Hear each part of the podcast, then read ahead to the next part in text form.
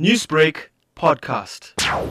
Yesterday at past eight, the police were called out to attend to a scene in some area in Tongaat.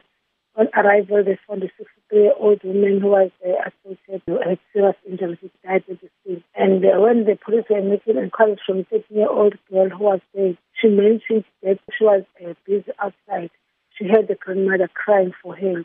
And when she got back, she saw an unknown male and she tried to fight with the unknown, but she was overpowered.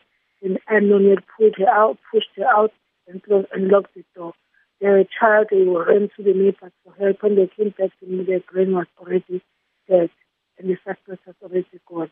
The case of murder is investigated by Thomas, and for now, there's no, there's no arrest that has been made since we're in the very early stage of investigation. Colonel, were any valuables taken from the home? No, nothing. Newsbreak, Lotus FM, powered by SABC News.